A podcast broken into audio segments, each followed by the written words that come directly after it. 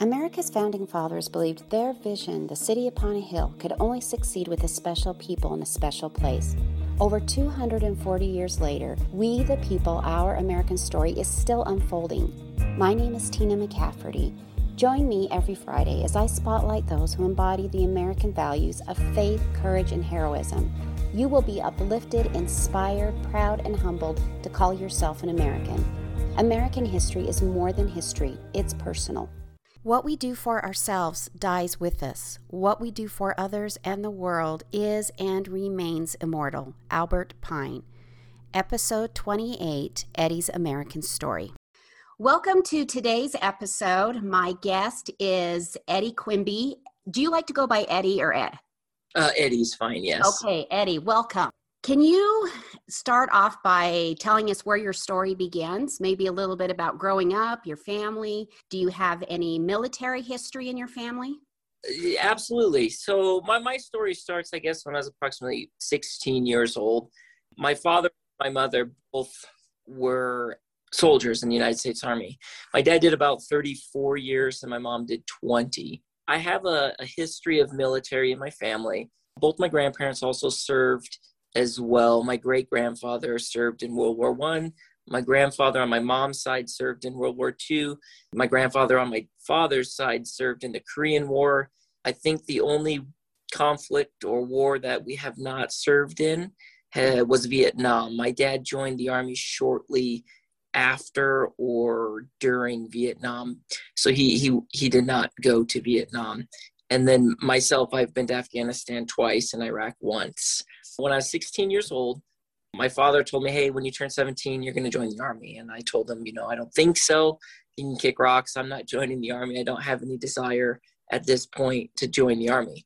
But what I didn't realize is, is after I did some research and after I thought about it a little bit, uh, it made sense for what I wanted to do in life. And the only thing I've ever wanted to be was a police officer. That's that's the number one thing that I've ever wanted to do growing up so I thought about it and I decided, hey, you know, the Army is a, is a great organization to help me pay for my my school, get my degree, and then go into federal law enforcement. But uh, what I didn't realize is uh, once I did join the Army, I would love the Army so much that I just want to do all sorts of different things and volunteer for all sorts of different opportunities that were provided to me.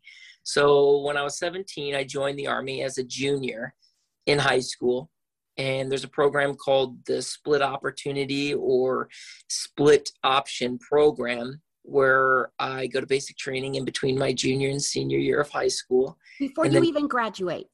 Before I even graduate, I uh, went to basic training the summer of 2005. And while my friends were off doing, you know, whatever we do as high school kids uh, during the summer, I was at basic training and I was approximately 17 years and two weeks old. Uh, I joined the Army on May 19th, 2005, which was two days after my 17th birthday. And then I was in basic training June 2nd of 2005. So, like two weeks later, I was in basic training, probably the youngest person in my basic training class. Completed my 10 weeks of basic training. And then I came back and jumped right back into senior year of high school and then I went to I joined the reserve component. So I did my part-time commitment all throughout senior year of high school, one week in a month, while I focused on obviously my studies and, and extracurricular activities like uh, sports. Played sports in high school, played basketball, ran track, and, and played baseball as well. So it was, a, it was a busy schedule, but it was well worth it. When I graduated high school, I went to uh, my advanced individual training as a military police officer because that's the the job or military occupational specialty that I chose to do, and uh, went to the training in Fort Leonard Wood, Missouri, the following fall.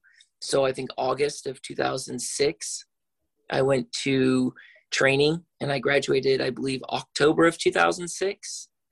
And then shortly after that, I volunteered for my first deployment and I was in Camp Atterbury, Indiana, training to go to Afghanistan in January of 2007, and then went to Afghanistan in February 7th of 2008 or 2007. I'm sorry. Can we stop here for a second? absolutely. because you, you are so young. First of all, I had no idea that that option was even available to go to basic training while you're still in high school. Had you been away from home before? I spent the summers with my grandparents growing up. So I was used to being away from my, my parents, uh, not so much, you know, family, family throughout the summer. So I'd say, yeah, I've been away from family or my parents' direct family growing up in the summers and my grandparents, but not so much away from everyone. You were a kid, and not only the physical stress, the mental stress. Was that shocking? Was it difficult? Were you able to handle that easily? Because, or not easily, but able to handle it in a good way? Because most adults, I know I couldn't handle that there were some nights where obviously I was, I was uh, in my own feelings, right? And I probably cried a few times during basic training because I missed home, uh, as did a lot of other individuals, regardless of the age. You know, we didn't have cell phones uh, like we do now, so it wasn't like I could just jump on the, the phone or shoot a text. We had payphones and we all had calling cards and my parents would send me calling cards in the mail so that way when we did get the opportunity to make phone calls home we had to use the calling card. We had to use the phone banks the phone booths. And if someone didn't answer it was a little bit more stressful because i didn't know if they were going to answer the home phone or or and if they didn't then it was just kind of like hey well i tried. I guess i'll have to wait to try again uh, the next time. Were there times that you second guessed or triple guessed your decision about doing this? Oh yeah, all the time. I mean, that's extremely common That basic training. Is you get on that bus, and, and when you're on the bus, you're going to basic training, and that drill sergeant comes on the bus and says, you know, welcome to Fort Leonard Wood, number one in training. It's like, well, what did I just do? A lot of those thoughts were coming across my mind throughout basic training. Okay, your first deployment again. Tell me where that is yeah, my first deployment was in 2007 to 2008, and I went to Afghanistan. Okay, and how old are you at that time? How old? Oh, at that time I was 18. What kind of a shock is that to go someplace? I mean, so many things I think would make you be like, just, you know, your head's going everywhere trying to grasp it all. Was it shocking to go to such a different place? Yeah, yeah, it, it, was, and and you know even the trip the trip over to Afghanistan was even eventful. Uh, our plane broke down. Well, didn't break down. I guess it had mechanical issues in Germany. We landed in Germany, and they told us, "Hey, you know, take a couple things out of your carry-on bag. We'll be back on the plane in a in a few hours." Well, a few hours turned into seven days, and after a few hours, they put us on a bus, and then they bussed us across Germany to a little Air Force installation in Bitburg. And we stayed there for, I don't know, seven days. And all we had was basically the clothes on our backs. So a lot of us were washing our clothes in the sink, you know, or in the tub. Every day it was like, hey, we're gonna we're gonna leave tonight. And that went on for for seven days. So it was like, I don't know when we're gonna leave. So that was kind of stressful and again didn't have a cell phone didn't have really any way to communicate with my family uh, back in the states. And then once we did finally leave then we went to another installation in kyrgyzstan. And that was another experience you know another country to say that you've been to. And then finally we made it uh, into afghanistan. Uh, and then when we did when we did land in afghanistan there was a lot of different thoughts running through my mind because it was different. Uh, I was away from family. I didn't have the means of communication that we do today. So, very, very stressful, very eventful, but also very, very rewarding because in the Army, you make a lot of lifelong friends. Even if it's just the, the friends that you have in basic training, those individuals, you can contact them. Like I could send a Facebook message to some some of the guys that I went to basic training with, and we could pick up right where we left off. And that's the unique thing about the army or the military in general is you you can pick up with people that you've gone to a school or training with, and you just pick right up where you left off and and continue that friendship You know, you're not the first person that I have had as a guest that has told me that that there is a certain brotherhood or family that you don't understand unless you are in the military that it might be somebody you have not seen for years but they would pick up anything and do whatever to help you out. Right and that's one thing that a lot of veterans might miss when they do get out of the service is is that camaraderie is that brotherhood and that's why there's a lot of great veterans organizations that I'm involved with and will continue to be involved with when I do get out of the army. What was most surprising to you when you got to Afghanistan as an 18 year old kid? I guess the freedom of being an adult and not being uh, restricted to, I don't know how to explain it, but I guess ultimately the freedom. Uh, I'm I'm by myself. I'm 18 year old adult, right? In in a foreign country, I'm living living my life and and making my own decisions, uh, and learning from those decisions that are being made in Afghanistan. Was it a scary place to be? If you say you weren't scared when you first got into uh, a foreign country like Afghanistan or Iraq or, or any of those those countries, then I would have to call someone's bluff on that. Uh, yeah, of course, of course, I was scared, but uh, as time goes on during your deployment, that fear kind of subsides. It kind of goes away. It's still there, but I guess you become numb to it, and it's something that you know you you have to live with. It's part yeah. of the job, right? Right. But uh, some some of the best times in the army that I've had have come out of my deployments and then that just goes back to that camaraderie that brotherhood that we already spoke about with the individuals that you serve with that the the individuals that you serve with during your deployments make the deployment make those memories make those times that you'll never forget. You were in afghanistan for how long? Uh one year. So 12 months. I served 12 months in and afghanistan. you said you served did you say three deployments? Uh yes yes. Okay. so came home and then what? So when i came home there were a couple opportunities that uh, I didn't feel like I did my duty, I guess you could say, and I wanted to go uh, deploy again. So I volunteered for a couple opportunities that were available. One of which was uh, personal security. So I was able to go to a school in the Army uh, that has to deal with personal security. So think of like the Secret Service and protecting dignitaries that's uh, the school that I went to to try to get onto that deployment to, to protect one of the high ranking dignitaries overseas. I wasn't able to get onto that mobilization or deployment. And the next opportunity that presented itself, which is my favorite opportunity that I have gotten to do, was being a, a combat tracking dog handler. Oh, wow. So in the reserve component, there's no dog handlers just due to, to the logistical nature of, of that job. You have to constantly train with your animal and keep them proficient in their capabilities. But uh, I put into I put together an application to do that, and I was selected. Uh, I was the first reserve combat tracking dog handler to graduate that program in 2008. So 2008, we went to nine week course.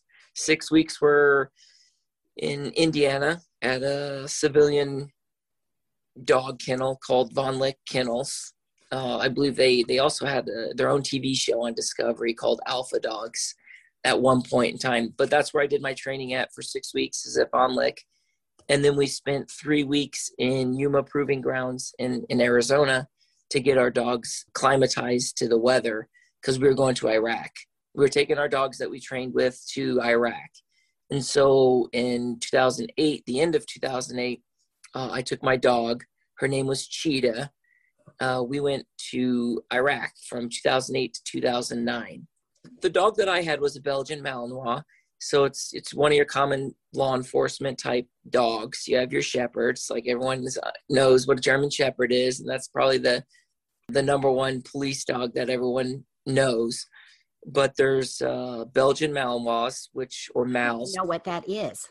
You saw it, you would you would know. Okay. So this, the, the really distinct fe- features for Mals are their reddish orange coat and then their black faces. So they have black faces and then their coats are like a reddish orange. But our whole job was to track individuals planting explosive devices or track individuals that might have fled from uh, some type of scene or area that uh, was of interest uh, for the army.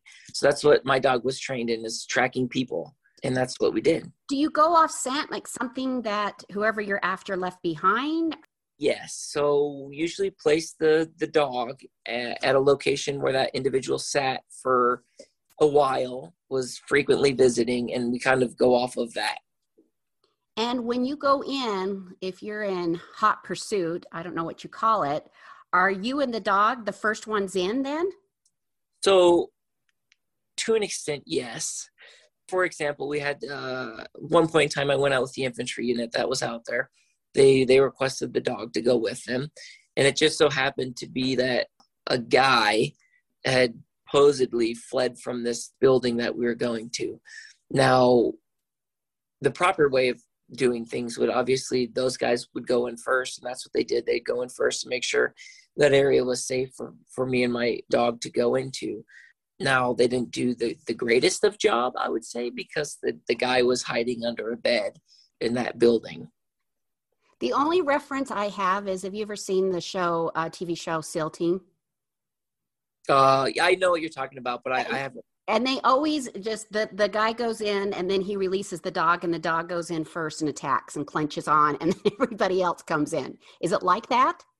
No. Okay. Uh, no, we, we, didn't do that. My dog had like a 16 foot leash that I would keep her attached to. If I needed to release my dog on someone, that's a different procedure. Okay. Um, Did you ever have to do that? Fortunately enough, my dog never had to bite anyone.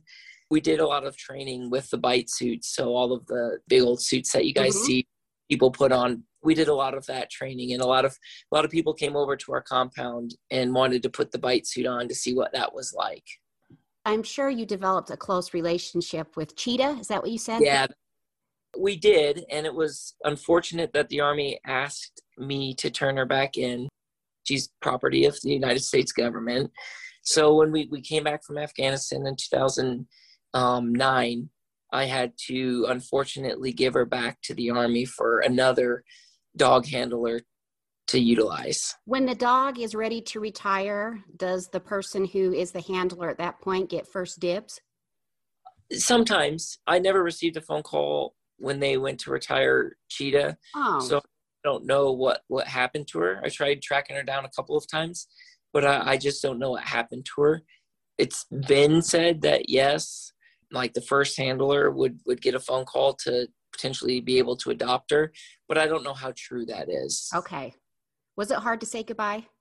Yes, it was. Hmm. It was it was very difficult because I mean we spent, you know, 9 weeks training together and then we spent 9 months together in Iraq every single day. Um, my dog lived with me. Uh, we weren't on a large installation to where they had kennels like other installations in Iraq where they actually had a, a hard facility for multiple dogs. It was just me and her in our room, our area that we we were, you know, given. Uh, and I was with an Air Force handler, a Marine handler, and then for a little bit another Army handler. So there was really only four, three or four of us at a time in our own little dog compound that we kind of made. Are they with you then 24 hours a day, pretty much? The dog? Yes. Yes, she she she did. I, she didn't really leave my side, other than if I had to go do something for like an hour, she would stay back in her crate uh, in my room. Uh, we had air conditioning, so it was fine. You said she. Are dogs both male and female, or do they typically go female? No, either or. Okay. Either or. We had uh, the Air Force handler had a male. Handler had a male. Actually, I think my dog was the only female out of the oh, four. Okay, that's your second deployment. What's your third deployment? My third deployment was as a military police officer in 2011 to 2012, and we went back to Afghanistan. We did a lot of law and order operations, so we did a lot of uh, enforcing the laws on installations within Afghanistan. So people are going to be people. People are going to break the laws. Uh, unfortunately, that's just human nature. And so in the army, you have to have military police officers, just like any other branch of the military. You have your police officers, and that's what we did this last deployment is we enforced the law on the army installations while in a combat zone. Out of the three deployments, did you have ever have a very scary experience that really shook you to your core? I could say not not so much. Not oh, so much. Blessed yeah. Okay. Right. Yeah, absolutely. Yeah, I would say yeah, I, I, I was blessed to have three experiences to where it wasn't that extreme. No IEDs that were close to you. No, we we took indirect fire countless times, but that's not something that to to me personally it didn't really affect me. Not even the first time? Well, the first time's always scary. Okay. um, you go to your designated bunker that you're you're assigned to take cover. But after after a while, just going back to what we talked about earlier, you just kind of get numb to those experiences and and sometimes quite frankly sometimes i slept through through those how bizarre is that that just becomes par for the course right right Oh, that's so weird. Now, I know you have a family. You're so busy. How did you work in getting married and having children? My family came after my third deployment. So, within the first, well, I joined in 2005 and my last deployment was 2011 to 12. So, within the first seven years of my career, I was deployed three times. The last one was a little bit difficult just because my wife and I were dating. I proposed to her on Christmas kind of through a Skype call. Unfortunately, I wasn't able to to be there, but we were able to to Skype, so that was that was cool. Uh, and then we got married shortly after I came back. My last uh, deployment was probably my hardest when it came to to family and and family commitments, but we didn't start a family until after that deployment. Okay, and how many children do you have? Uh, I have four little boys. Oh my goodness! So you went boom, boom, boom yes, yes, yes, we did. My wife still wants uh, a girl. She still wants. To... She's still rooting for that. How old is your oldest? He's seven. Oh my goodness, your wife is really busy, isn't she? Right. It's really busy. How did you fall into your career as a recruiter? When did that happen? Man, there's just so much stuff going on in my my career up until this point. Uh, I volunteered, so I worked because I was in the reserve component, so I had to have a full time job. And so my full time job, I worked for the Army as, as a federal employee, as a civilian. Uh, I worked for the Army Reserve. And then I volunteered to become a recruiter, uh, come on to what's called the Active Guard Reserve program. So still, I'm still technically a reservist, but I'm on active duty as a recruiter. And I have been since 2014 um, that's when I came on to recruiting, and I'm what's considered a permanent recruiter right now. So this is this is my career until I retire. Is the recruiting command? There's all sorts of different things that I can do uh, within the recruiting command, but right now my position is the station commander for the Ogden Army Recruiting Station. So I have approximately five recruiters right now that I'm in charge of. What do you enjoy about recruiting? Talking to people. So networking and and being actively involved in the community. That's what i really enjoy about recruiting is is the face to face and everyday interactions with new people. You you never know who you're going to be able to to speak with or you're never going to know who you're going to meet. And that's what i really like uh, about recruiting is i've met a lot of people over the last six years of six yeah six and a half years of of recruiting and made a lot of friends, uh, lasting friendships, even with the young men and women that I've actually enlisted into the United States Army's families. So even even the kids that, that I've put in the Army, I stay in touch with, I'd say about 90 to 95% of every individual that I've actually helped to get enlisted into the Army, and then their families as well. And, and keeping those relationships is very important and very rewarding at the same time to see you know that individual's career in the army explode. Do you feel any responsibility for the young people that you enroll in the the military? It's a dangerous job. Yeah absolutely. And everyone understands that signing uh, or you know enlisting into any branch of the military you're, you're taking on some risks. Uh, and everyone understands that when they sign the dotted line. The responsibility I take is, I'd say, their success. I, I really would like them all to be successful, and I'm very, very adamant when I talk to him initially about you ultimately manage your career in the Army. You can be extremely successful or you could be a dirtbag. I tell him that verbatim. but um, I, I do tell him that your success is really going to be based off of your proactiveness and your willingness to to want to succeed. And I think I'd say about 90, again, 90 to 95% of all of those that I've enlisted are relatively successful. And I see it on social media. You know, social media is a huge platform to where we can all see, engage how successful someone is or isn't based off of what they post. Do most people that you recruit, do they come into your office or are you doing it offsite? I would love for a lot of people to come into this office. It would make my job extremely easier but uh, no, unfortunately not. We we do a lot of recruiting outside of this office. There's a lot of different methods that we try to use and and try to get more involved with. And being more involved in the community obviously makes my job a lot easier because the misconception that a lot of people have or or is that you know a lot of soldiers might be like robotic and we're just all robots and we just do what we're told and and that's further from the truth. I mean, we all have lives. Like you said, I have a wife, I have four boys, I have hobbies. I like to do things outside of this uniform. I do take this uniform off every day and wear regular clothes, which, you know, we ran into a lot of people that didn't know that. They just think that this is all we wear and this is what we do, which is not, you know, it's not the truth. We are people.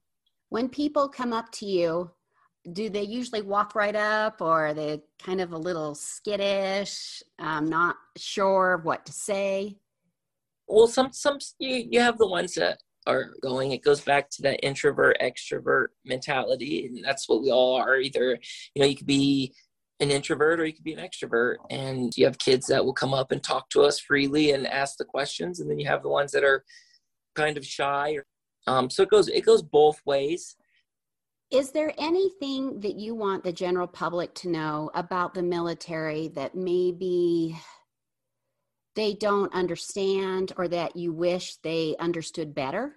I think the number one thing is is a lot of things that I've experienced personally, and and again, uh, you know, everything that I'm saying is not, not officially backed by the Army.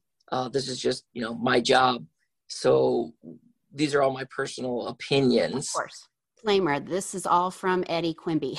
yeah, absolutely. Eddie, Eddie Quimby's personal appearances and, and opinions. But I think the, the number one thing that, that the public should realize or, or maybe think of the, the military as is not a second uh, option or a plan B. I think some people should maybe focus on the, the military, the army, uh, as a plan A option. Not a lot of people are qualified to join the military. 29% of people are qualified to, to join the army. That's it. And less than 1% actually serve in the military.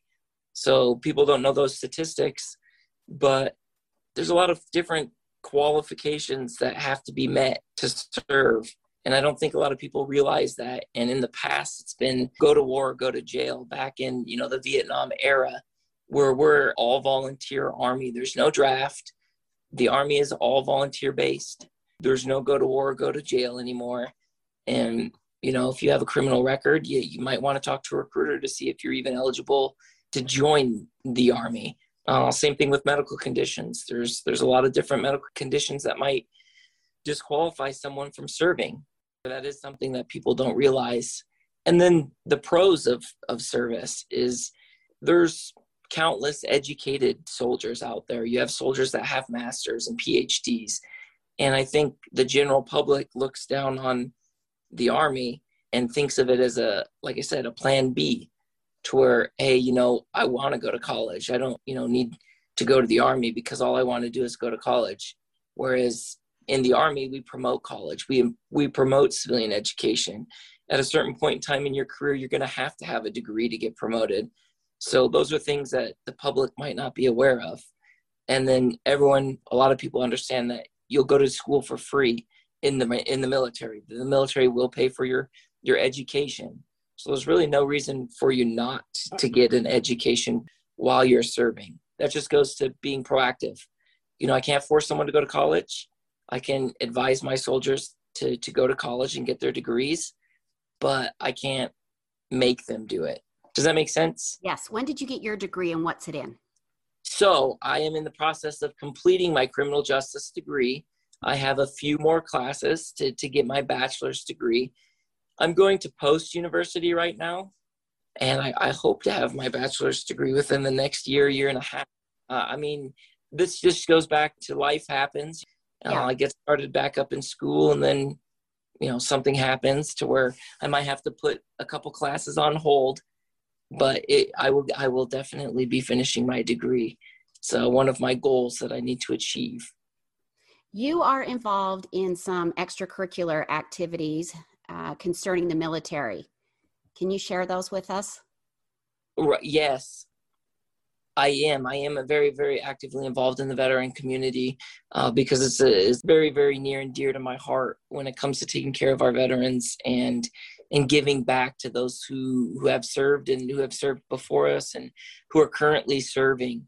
One of the organizations that I'm involved in is the Combat Veterans Motorcycle Association, and basically, I, I really like to ride motorcycles, and so does everyone else in the in the organization. Uh, it's not a motorcycle club; it's an association, and our mission statement is really vets helping vets. So we we get actively involved in the community, helping veterans that may not be able to pay their you know electric bill or their water bill, or they may need a wheelchair ramp at their house built for them, or re-roof the roof, or anything that we can do to help that veteran out. Um, that's what we do. And then obviously our hobby is riding motorcycles. So we, we do do a lot of motorcycle rides uh, for charity as well to, to raise money for veterans that are in need. Uh, another one more recent that uh, that I've gotten involved in and is what's called Hero Sports. And Hero Sports was started down in, in Texas uh, by Mike Barker or Mike Baker. I'm sorry. And uh, the mission statement for that is is really getting veterans uh, involved in sports or through sports and getting them actively involved in the community and getting them out and, and more active uh, through sports. So we just started a, a team up here in northern Utah in the Weber slash Davis County area, uh, a softball team. That's the first team that we, we have started up here. And uh, it's taken off quite, I guess, well. It's, it's taken off well. We're excited to, to be more involved up here in northern Utah. There is a team down in Salt Lake City. Play. They're going to be playing in Murray this year, but I played on that team last year and I was invited to that team by my first team leader in the Army. I saw on her Facebook that she was playing and was involved in Hero Sports Organization, and I reached out to her and she invited me out to play. So I played with that team last year. And then I decided, hey, you know, I'd really like to get more involved and start my own team or our own team up here in Northern Utah for veterans in this community we're just going to kind of branch off from the softball team and we're looking at maybe playing some flag football and and maybe disc golf bowling any sport you could think of we're, we're going to maybe try to put a, uh, together a hero sports team to get these veterans actively involved and what is the i don't know if i'm going to pronounce it right the bataan memorial death march am i oh that correctly yes you are okay. so the the bataan the Bataan Death March is historical to World War II. So think back in 19, uh, don't quote me on this, but the 40s, right? During World War II, I'm just going to say that approximately 40 to 60,000 individuals were forced when they uh, surrendered. They were forced to walk approximately 62 miles to some internment uh, facilities. And so they call it the Death March because along the way, uh, obviously, you're going to get fatigued, and those that got fatigued or could no longer move were shot or you know stabbed or whatever. They were killed, and they were just left on the side of the road, um, while the other ones marched to their work camps, their internment facilities. And so, the Bataan Memorial Death March is something that we're doing to honor those that perished during that time And we're going to actually be doing that on the 16th of April. I have myself and a few of the recruiters in my office and in the Clearfield Army recruiting office, and then a couple cadets out of Weber State University's ROTC program. We are going to be doing the 26.2 March, 26.2 miles, and we're each going to be carrying about 35 pounds on our back to honor those that were part of that Bataan Death March. And then in, in so doing, we're also raising money for Hero Sports to give back to that organization for veterans to be able to get more involved uh, in their local communities to play sports and get out of the the house and and really get that camaraderie and brotherhood we talked about earlier back. Because you know a lot of veterans might not be actively involved in these type of communities and it could help them for you know their mental health side. What is that website for the heroes sports? You can look up heroes sports up on facebook. You can also look up uh, hero sports utah which is the utah chapter when it comes to north and south we don't really have like a our own facebook page. We just use the hero sports utah okay. facebook page to, to post on there. If you would like to donate then you can use the actual just hero sports facebook page and there will be a link on there for you to to donate if you would like to. And i believe there's also a link on the hero sports utah facebook page as well. I want to read something to you that you had on your facebook page and you'll have okay. to tell me i don't know if you wrote it or if you took it from someone what we do for ourselves dies with us what we do for others and the world remains and is immortal no, that's not my own saying. No, no, I took that. That's a quote. Oh man, now you put me on the spot. Yeah, what does that quote mean to you? Why it was important enough for you to put it on your page? How important? What does it mean to you? Service is is something that I'm big into. I think service, selfless service, is one of the Army's values, and selfless service is something that I think uh, that we need to live more by.